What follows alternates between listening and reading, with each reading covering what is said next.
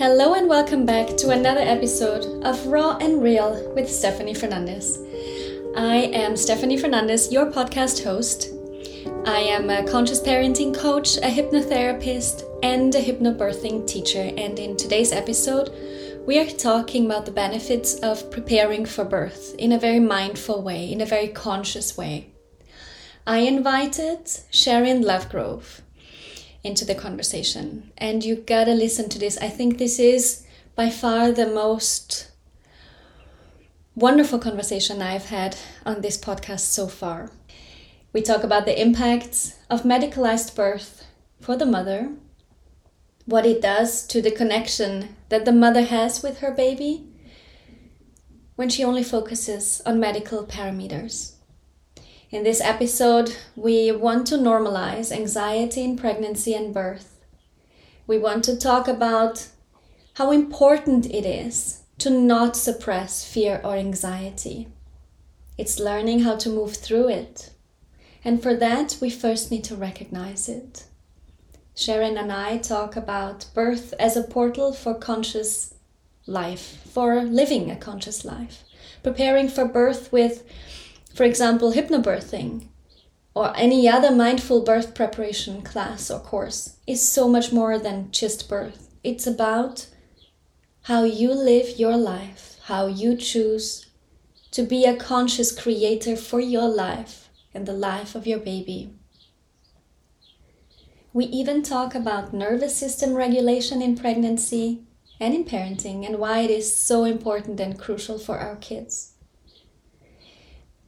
Fears of health professionals do not always serve us. We're also talking about that, the impact it has on the work of doctors and midwives, and why it is so important that you become your own advocate.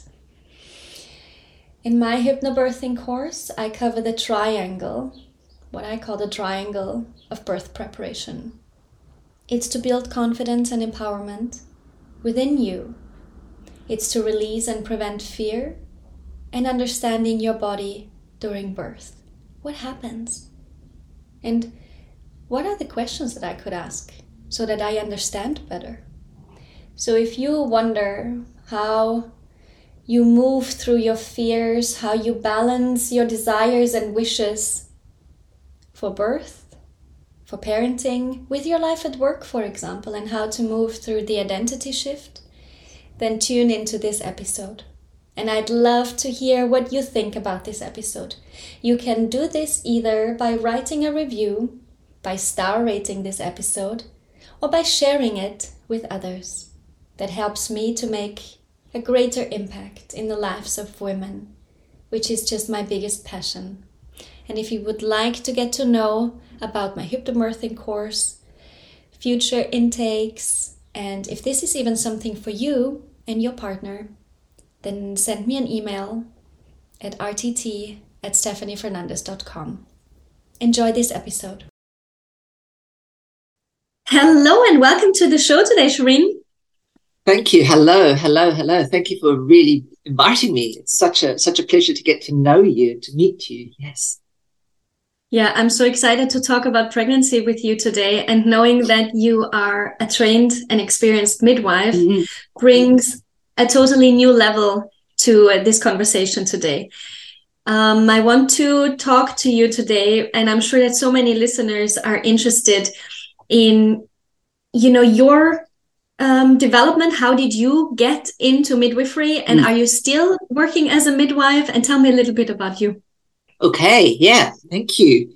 Uh, yeah um, well I, I trained a long time ago as a midwife. So in south africa where i did my official training you had to be a nurse first and then you go on to do the other trainings. Uh, so everybody kind of went from nursing to midwifery to whatever other speciality. So i went into midwifery um, and uh, so that was in about in the 1980s. And I, yeah, really enjoyed my midwifery. I loved being there. We were able to go out into the rural communi- communities and do work there. Um, and there was a really, I suppose, one of the things that I really realized is we had, we were very unique in the fact that we had a natural birth unit. In the 80s, we had a natural birth unit, and I was allocated to go and work in that natural birth unit. And it was really interesting to kind of notice this different way of looking at pregnancy, which of course, in, you know, the fact that most hospitals now it's very medicalized unless they've actually specialized in making sure that there are people that that do do more natural kind of work or more midwife led. Um, this was rare. This was very rare, and most of the doctors didn't really want to know about it. You know, they kind of stayed out of this this particular unit. But I loved it. I loved the fact that women were just able to be with their bodies, just able to kind of go in and just be in that space. And also, you know, the room was nice. It, it was pleasant to be in. And I think that was one of my first openings into thinking about what was possible. And then I had a, I had a patient or, or a patient or a client at that time, and we were just, I was only about 22, 23 at this point. And she talked to me about an orgasmic pregnancy. She was telling me that in her first pregnancy, she had had this massive orgasm. And it was, I, this blew my mind. You know, it really blew my mind that you could have something like this. And she kind of said, you know, every woman should be able to have that potential to have an orgasmic pregnancy. And of course, it's not unusual because you're moving down those areas. Eh? And so that was always in the back of my mind. And uh, so I moved on in the sense that because I was only there for a year and then I kind of went back to my medical um, work. Um, I then, when I left England, uh, left South Africa, I went to England and um, I start. I realized that there was this yearning, this yearning to work with pregnant women, um, and I st- I joined up with someone called Dr. Gowri Motha, who started the water births here in the UK.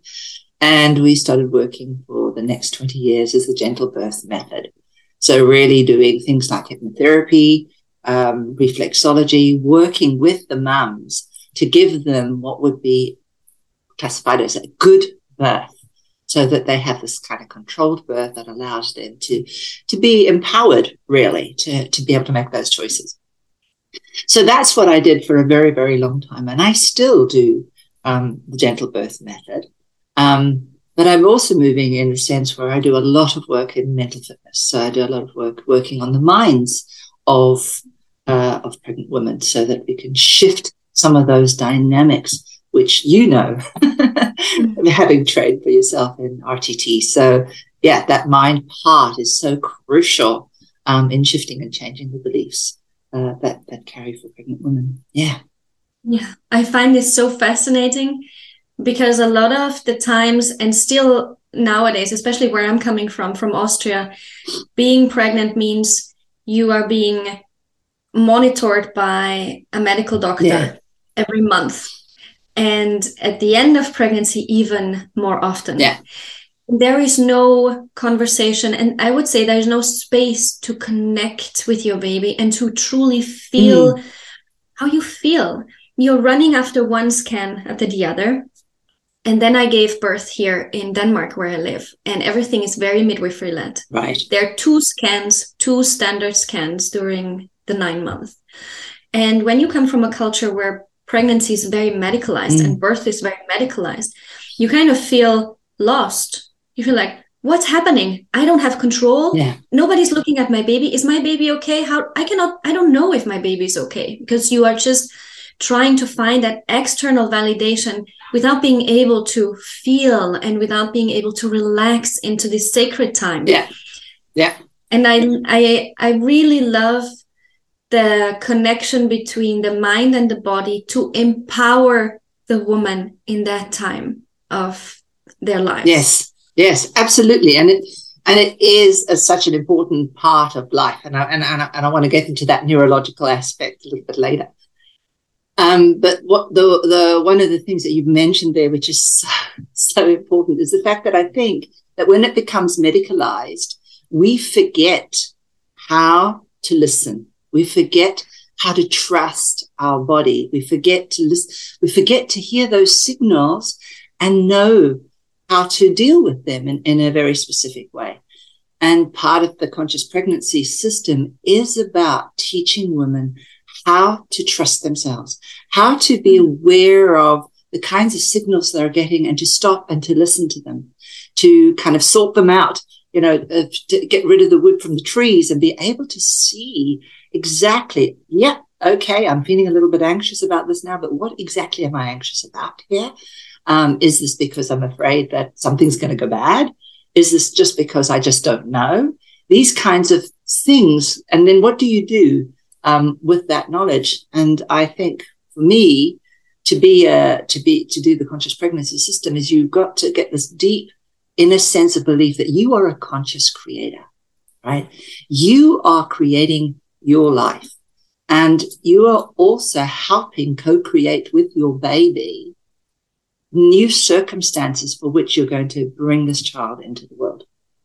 So it's really about you being a co-creator of all these circumstances. And that means that you have the ability to be able to make decisions from a, a, a much different place, almost like you're in the field and you can get a sense that think something is there. You're not quite sure what it is yet, but you know and trust that it will tell you and you have these deep connections, which for me is is is really the key of being a, a conscious creator. Yes. It sounds like there's so much more to it than just pregnancy and birth. Yeah. yeah. It's how you view your life, mm-hmm. how you view and allow autonomy into your life mm-hmm. by, you know, yourself yeah. and not depending only on others yeah. and telling them exactly how things should be. Yeah. Yeah. Yeah. Yeah. Mm-hmm. And you know, I, I think my train of thought just disappeared there for a second. But I think what is so um, so important is that you know a lot of a lot of the time when we get pregnant, we think we're being consciously we're making a conscious choice, right? But actually, a lot of our choices are made by our unconscious. Mm-hmm. So we might be driven by needs and desires to get pregnant, but that can also be misunderstood in a way that this is a need and a desire just to create, right? So there's something about when we choose to get pregnant, it's, there's something about thinking more about what kind of mum do I need to be in order to get pregnant, in order to be a good mum, in order to do this. Many women don't think about those thoughts, right? Especially when you're younger, because actually there's no real reason a lot of the time you get pregnant and, and the babies pop out and it's not such a big issue. But the thing is, if we were to think about being that person of how do we change in order to create this baby um, and have this baby in the way that we would like as a citizen of the world, um, we, we will look at things very, very differently.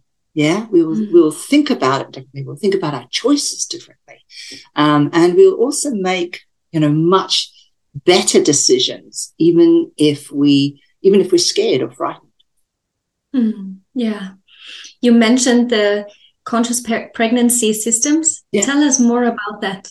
Right. So it works with using um, uh, the program works in a, on a, on a 12 week program, basically mainly because most people will be will come in maybe about six months rather than rather than at the three months, which I would love them to be coming in, or even prior. Um, so the, it's really based on 12 weeks where we look at a couple of things. One is that your body is not solid. Right. So we go into this quantum world of your body is not solid. And if your body is not solid, solid, then it's very malleable right? It has the potential. So when we think about relaxing, we can relax and think about our just molecules just moving and just opening up, right? Having that kind of belief gives us an ability to be able to truly have an intention that's very, very direct. And it allows us then to be able to shift that space where, where we become the vessel we just become the vessel that lets the baby go through. And that then means that it makes birth a lot, lot easier, a lot more simple.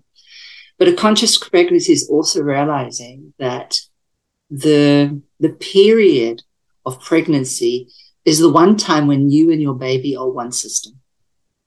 Mm-hmm. Right? What you think affects your baby, no matter what. Right? So the calmer and more relaxed that you are in the sense of having a sense of, control and a sense of, well, maybe not so much control, but a sense of presence. Yeah. A sense of knowing that you're okay, that everything's okay and everything's working for you. Um, that's a very powerful place to, to, to, to work from. And I think that, and then so what we're really doing is looking at those beliefs that hold that, um, and recognizing that with, uh, that with a growing baby, right? You are, you've got the best, best, best chance to lay the foundations, the neurological foundations that are going to support them later on. Mm. I have one client who came to me. She was incredibly anxious. Um, and just a recent one, incredibly anxious uh, at, at 34 weeks. And I just thought, oh God, she's going to go into labor. She was a second time mom, basically had had a cesarean section the first time. And it sounded like it was a horrific first birth. In one of the first sessions, I sort of said, you know, there's no reason, it sounds to me there's no reason you can't have a natural birth. I can't see that not happening. Anyway, she was booked for the cesarean. She did go into spontaneous labor at 36 weeks. And I said, no, no, no, no, we're going to stop this. And we did some of the mental fitness exercises that um, she's been doing in a program. And we stopped it. We stopped the contractions and she came out. And before she came out, she told the midwife she's cancel her, her, her, um, her, her cesarean date because she's going to go for a natural birth. I was a little bit shocked. But let me tell you, she didn't, I, you know, we kind of worked with it and saying this is going to be a first time pregnancy. So it's really about going to be a gentle opening up. And there'll be stages and we'll talk through each of those. But she was really, through the whole of the day, she labored and I kept checking in how, how much comfort did she have. And she said, well, I've, you know, I'm, I'm absolutely fine. I'm managing these contractions like a dream. And she was really happy. And then at seven o'clock, she said, oh, they're about five centimeters dilated, went into labor. I went into the hospital and she was already ready to push. So for her, she had the most glorious birth, right? Not, you know, she had a couple of nicks, but that was it. No, no stitching. but what's really interesting is that sort of like uh, four months later, she's had a real stressful time with her mom dying and her brother dying and, and, and, and all sorts of things. And she said the one thing that has been a dream is her baby has been so calm, so relaxed, and so happy. And I thought, well, that's amazing. And then I was reading an article just recently. And one of the things that a lot of people think is that you know, I don't know whether this is a question to ask you, but you know, if we look at you, you know, other than our parent, parents, um, our genetics, what we give to our child, what's the other biggest factor that affects children uh, or the growth or success of kids in their life? It's actually their peers. It's their peers. So after after a certain age, after three, actually, children are looking out and want to be like other children, right? So their influence, your influence is reducing dramatically, believe it or not.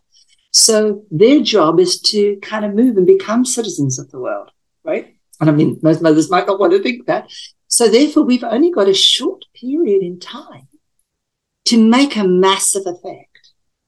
Mm-hmm. And so if we can really make a massive effect at this point in their life and lay those neurological foundations that really help them make good decisions, even when their peers are doing things that they don't want, that they can be resilient and anti fragile.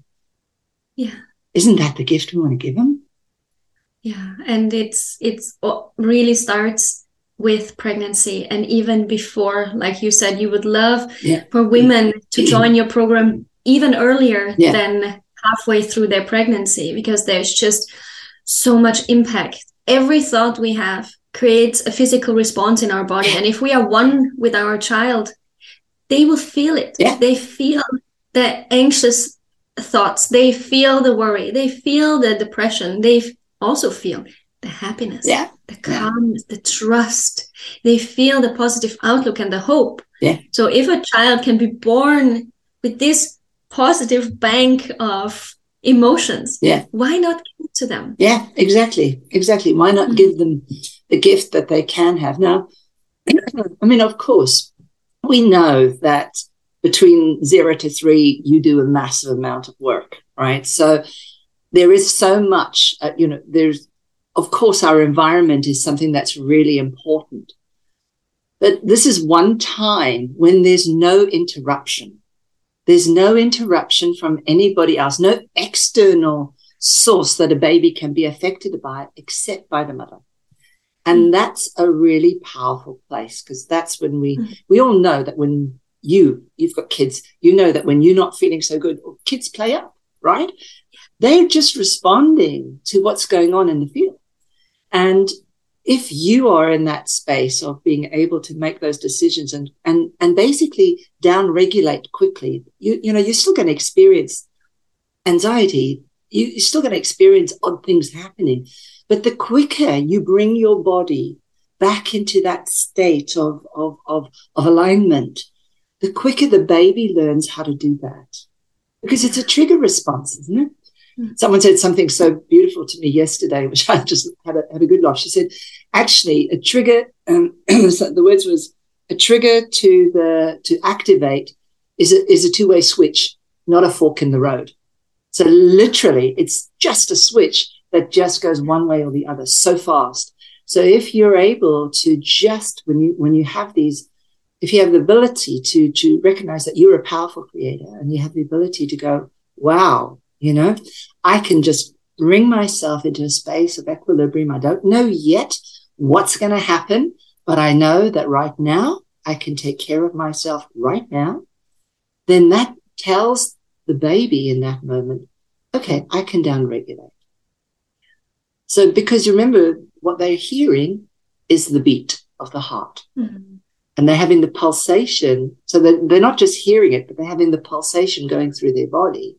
So when you when you look at a baby and you look at them on on on on on um, on scans, you actually if you look, you can actually see them sort of do this because their whole body is bouncing with with, with, with the heartbeat. So you can imagine how, what the impact it is. So when you're in that place of real ah yes, let's just connect, let's talk to our baby. Yes, we're scared. Yeah, this might not be the best thing, but you know, you and I, we're going to get through this. We're going to get through this. We're okay by just mm. talking because they can hear as well. You know, they can hear stories, believe it or not, maybe muffled, but it's the sound of the voice that vibrates down to them as well. Yeah. So it's recognizing all is, these things. Yeah. Mm, it reminds me of when I'm tense mm. and my body is tense and something is bothering me, just the thought of having a difficult conversation with someone that is important to me, for example, yeah. and I'm thinking how I'm going to phrase it, how I'm going to maybe how do I even get out of it? I don't want to have this. And I'm just as a mom, you cannot just take your time and leave and you know you you still need to prepare dinner you yeah. you sit with your kids you pick them up and whenever i'm tense my i don't even need to say anything my kids feel that yeah. and they come over and they're like you're okay mommy and give me a hug and that just happened recently and i was not even aware of how tense i was yeah. so if we think of a pregnant woman and she's really tense and the heartbeat is fast clenching the jaw yeah. what do you think the body around the uterus the stomach area is like yeah. is that loose and soft is probably not so your child feels everything mm. cannot you cannot hide yeah. from it Yeah. it's impossible and and in this case you you thinking about it you know you your kids are just in the field right? They're there but they're in the field and they can still pick up these things. So you can imagine if, if the baby is inside you how much more um, augmented that is right? So mm-hmm. it's a really powerful way of thinking about things. Uh, yes and, and, and to say that what you, what you mentioned there, everything gets tense and tight around the uterus and around the whole body. But that then means that if you are unable to tell your muscles, tell your body how to relax, that means it's going to, that's going to be a bit of a challenge when you go into labor, right? Yeah. Because you really need to know how to direct your body to, to be able to, to know that it will follow you right? Because although nature is, na- you know, and nature knows how to birth your baby, it definitely does. the problem is this gets in the way, yeah. right? This gets in the way. And then, of course, there, there's other things about the choices of the foods we eat, which also may it cause us to be a little more swollen and a little more, uh, you know, keeps the baby out of the pelvis and rather than in the pelvis. So if your baby's hanging a little bit low, it's a little bit better. But these are the things that you would look at if you're with a pregnant mom. You go kind of look at them and go, mm, you look a little bit swollen to me. Uh, mm. What I'd like you to do is this. It's just really having an awareness that they can feel those feelings in their body, literally. Oh, right. I feel I'm a little bit denser right now. Okay, what can I do? So being able to make these choices, I think, are, are really important, but it does require one trust in oneself and, yeah. and a belief that I can change. So a belief of capability and a belief of possibility uh, that mm-hmm. they can do. Because often when you walk into a doctor's thing, we have been conditioned to believe that the doctor knows best. Yes. Haven't we? And we are not equipped with having the the skills to have exactly. an equal conversation yeah. with them because we're so worried that yeah. we might we might upset them. We don't know enough. We don't even know which question to ask exactly. ask and how to ask and how to even voice stuff like i'm worried but i'm not really sure what i'm worried about. Yeah. But it i don't feel well. Yeah. well your baby is well but you're you're not feeling well? Okay well. And it's really interesting um, I'm reading a little book now called Blink by Malcolm Black Gladwell. And really, he's talking a little bit like the, the fast and slow systems in the body, right? And if you think thinking fast, thinking slow by, uh, I can't remember his name right now offhand, but uh, it'll come in a second. And it, re- it really is about being able to make real decisions very quickly. These, these kind of unconscious decisions that you bring them, bring them into awareness but that you have an idea what they are. So you can listen into that voice. If it's something that's, you know, you feel, oh, something's not quite right, that you can trust yourself to say, no, I'm going to wait. Or no, what you're saying is not true. It's like a mom will go and say, hey, my baby's sick. And, and, and, and the doctor will say, no, I can't test anything. The reason they can't test anything is because of this rapid system that we have, which will tell us that something is wrong because we're seeing so many different things at one moment. And in actual fact, the doctor's not part of the field, not mm-hmm. in the mm-hmm. field, so he can't see it. And so he's mm-hmm. relying on thought and logic and also got fears for themselves, yeah, because they unfortunately have been given the responsibility, which isn't totally their responsibility to have, right? Mm-hmm. They get get into trouble if something goes wrong. So they're fearful. So it's really about, for me, is helping women become an advocate of herself. Yeah. So part is also advocate to help her help her husband not be so frightened when they go into yes. hospital. Because I've had so many times where a woman has said, please, you know, these are the things I want. Stand up for me. And the husband gets so anxious because he's kind of like in this space that they actually end up having a cesarean or something that's yeah. totally where they wouldn't have needed to really go. And I think that that's something that you really need to work with is how do you get your husband on board and how do you teach him to be able to ask the questions that will mm. take that, you know, make sure that there's that anxiety comes down enough to feel, to feel safe. Yeah. And, and, you know, as a, as a nurse, as an ex nurse, I know how, how is, how easy it is to persuade someone when they're fearful, right? I know. Yeah. And I hate to think that that happened in my life a long time ago when. I was mm. 22. I didn't kind of understand this to such a big degree. But what I really understand now is that you can often just wait. Actually, that moment of a pause is often perfect.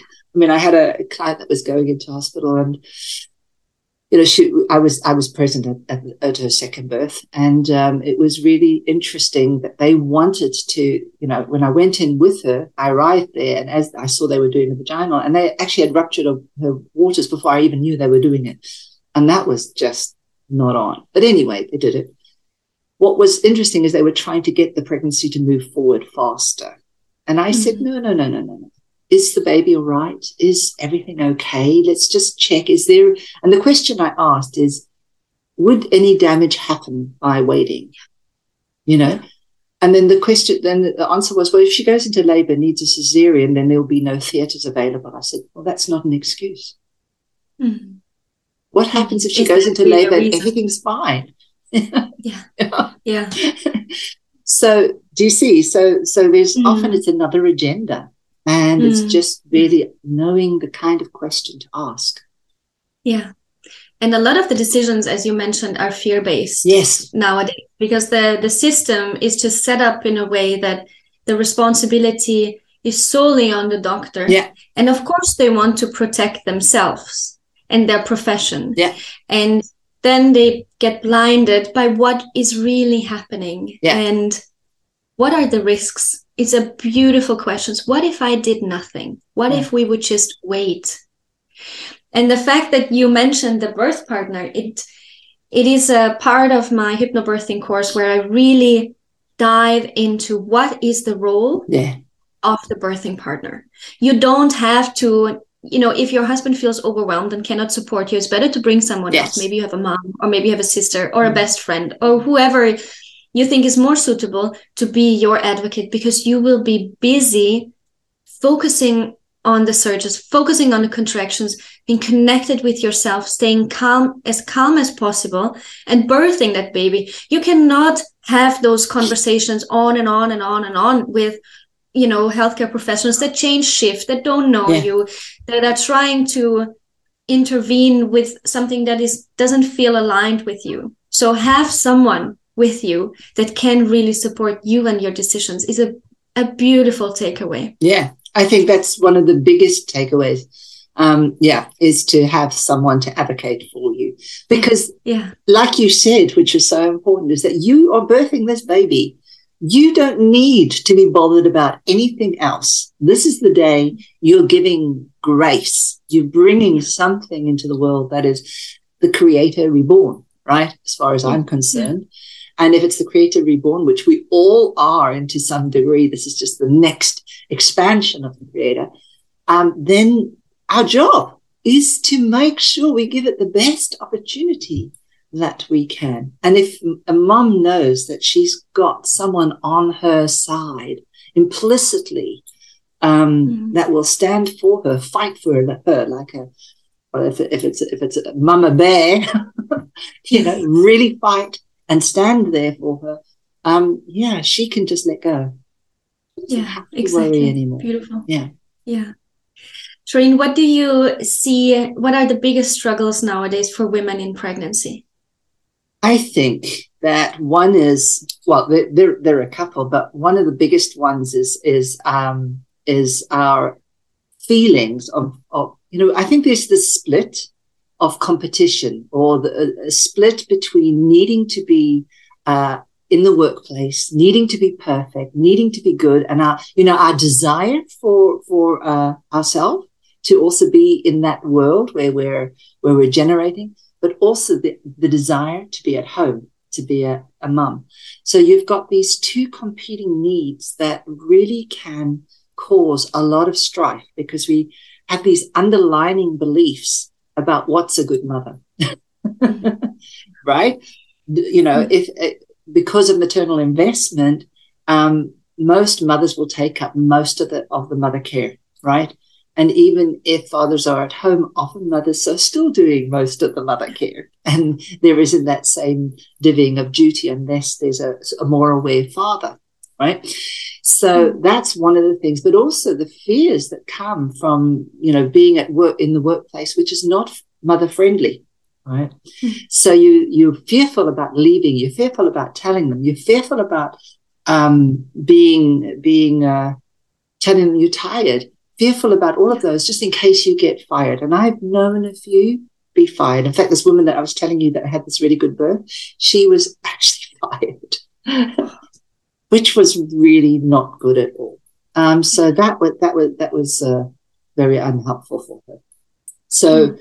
I think there's these things of this the sense, the need, the drive, the want to do the stuff that we wanted before, and then there's this that we don't actually give ourselves enough self care. Yeah. So we don't take care of ourselves in the way that we can. So I think that's one of the, you know, one of the, the very biggest things. And I think the second biggest thing is this lack of um, lack of being able to trust oneself to to eat the right kinds of foods. And I, I and I do think there isn't in some places that there's the belief still to, that that it doesn't matter what you eat. but it does matter what you eat because we're living in a world that's not the cleanest world that it was 50 years ago or, or 100 years ago, right? So we then we ate mainly from the soil, from from ground to, to, to you know the shops were not multi multi uh, uh, you know big supermarkets and things like that. So we were very closer, much closer to our food source, and so we had a lot more nourishment. And now we have to think about that too, which is an added aspect. So there's a lot more thinking involved on on that. And I also think that, you know, most families, I don't know about it in Denmark, but most families here are, are nuclear families. Mm-hmm. So they're far away from their parents, siblings. So, so now it's about finding new communities that can, that can actually support you in a different way and learning to, to, to, to ask, which is, yeah. which is a biggie. A lot of women, yeah. that's one of the biggest ones um, mm. And I certainly know when I looked at my story with my mother, my mother never asked. And she was away on her own and she was incredibly stressed, all sorts of things, which meant that I was born six weeks pregnant. So there were all of these issues that were part and parcel. Yeah, so hmm. those are the the biggest things are are, are the fact of that those the, the fear um, and the hmm. worry and uh, that matching of needs, the competing needs yeah. those are the biggest ones. Yeah. Mm. You touched on a very interesting point of independence versus interdependence. Yes. And we learn from very young age to be independent. Even now, I, in my work as a parent coach, I see this as such an important value for families. My kids should be independent. I want them to learn how to do things by themselves, not to rely on others. Yeah. But there is this missing link of we are all interdependent beings. Yeah. We cannot and we shouldn't. It's not healthy to be all by yourself. Yeah. And then growing up, not having the capacity to ask for help because it makes us feel vulnerable, weak, yeah. not good enough. We don't deserve that. No, you know, why should I ask for help? This person has nothing to do with me or my life. It's me. It's just on me. I decided to move away. I decided to get pregnant. I decided to be a single mom. So why should I even ask and bother yeah. For waiting for support? Yeah. So that's a that's a very I think we could have another episode on on that only. It's very prevalent. Yeah, it's such it's such a big thing, and, and I love that you said that um, because one of the things that that is when when when we are more relaxed, when we are more in our our space, and actually that makes us more collaborative right? Yeah. It yeah. takes us to seeking other. We, our ego isn't so up there. In actual fact, the more relaxed we are, the more loving and giving we are. Mm, because yes. that's the that's the way that, that that that particular part of our body system works. We have we have the vagus nerve and we have two systems in the vagus nerve. One is a one is a shutdown and pounce, and the other mm. one is coming forward, being collaborative, looking and seeking and wanting and, and sharing. So we're trying to keep into that system rather than going into the pounce. But when we've had trauma or when we've when we have some stupid belief that we believe we're not good enough and we have to strive to show that we're good enough, then all of a sudden we put so much pressure on ourselves. And these are those stories and beliefs that run. And it's like this river that poisons everything, right? So it poisons every part of our relationships. You know, relationships at work, relationships with our partner, relationships with our kids, uh, food, with everything that, that, that it does. So mm-hmm. yes, it's, and, and, and so it's really about, you know, I always think about when you, when you're in a relationship with your partner, you each need to be independent and you need to know that each of you needs something from each other. And it's that needing from each other that binds you. Mm. That's the bit that binds and creates something different. Yeah. And you can support them in either one of these, but it's that other connection that is what allows us to become more than we've ever been before. Mm-hmm. So, yeah, I think that that's, and, and I love, I mean, what's reminding me, I've had a, a, a couple of people with Alzheimer's recently where I've been, you know, talking to some friends. And the thing that's the biggest thing that they, that, that you start to find is their one thing is they want their independence. Yes. So it's the one thing we learn to separate. It's the last thing we lose. yes. So it's an incredible, it's an incredible thing to just have an observation how important or how much that is so ingrained in us. Yeah. Yeah. Yeah. Tell us how um or before how people can reach you to sign up for your program. Who is your program for? Well, my program is for professional pregnant women. Um, that that in general, uh, anyone that is uh, who is struggling, so someone that's struggling with stress, overwhelm, or being depleted in any way, uh, anyone who has that kind of idea that they're a little bit of a perfectionist, that's the kind of person. So, you know, um, what's really important is for those people is if you find it difficult to ask for your needs to be met, if you feel you must work harder than anybody else, or if you're constantly worrying, so anxious, worrying that things are going to happen. Um, if you find yourself, you know, a lot of times people aren't aware that they're even anxious.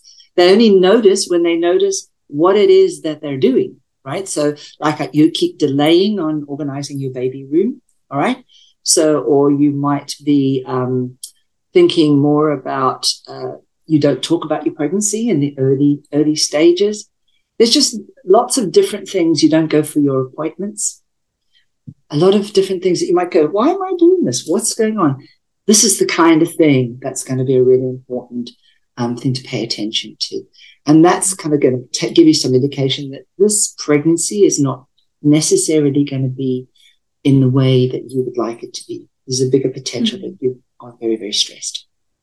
Yeah. And how can people reach you? So they can reach me on my uh, on SherineLovegrove.com, which is my website. They can reach me. I have uh, I can give you some links for Facebook. So I'm in the Conscious Pregnancy uh, uh Coach on my on Facebook. Uh, I'm on Instagram and I'm on LinkedIn. So, in Wonderful. fact, you can find me anyway. Just type my name. Google and you'll find me. I'm probably the only Sherine Lovegrove. Uh, um, the, it's very important to have this low threshold of being reachable and, um, yes. and so people can find you so i love that you focus on that and you're on many different platforms depending on what feels right for someone yeah thank you thank so you. much for this wonderful conversation and the work you do it's so inspiring and i wish you all the best for your programs i put all your links in the show notes of this episode so people can easily just click and find you and, and book a time with you to see if they are matched with you. Thank you very much. Thank you. Take care. Right. Thank you. You too.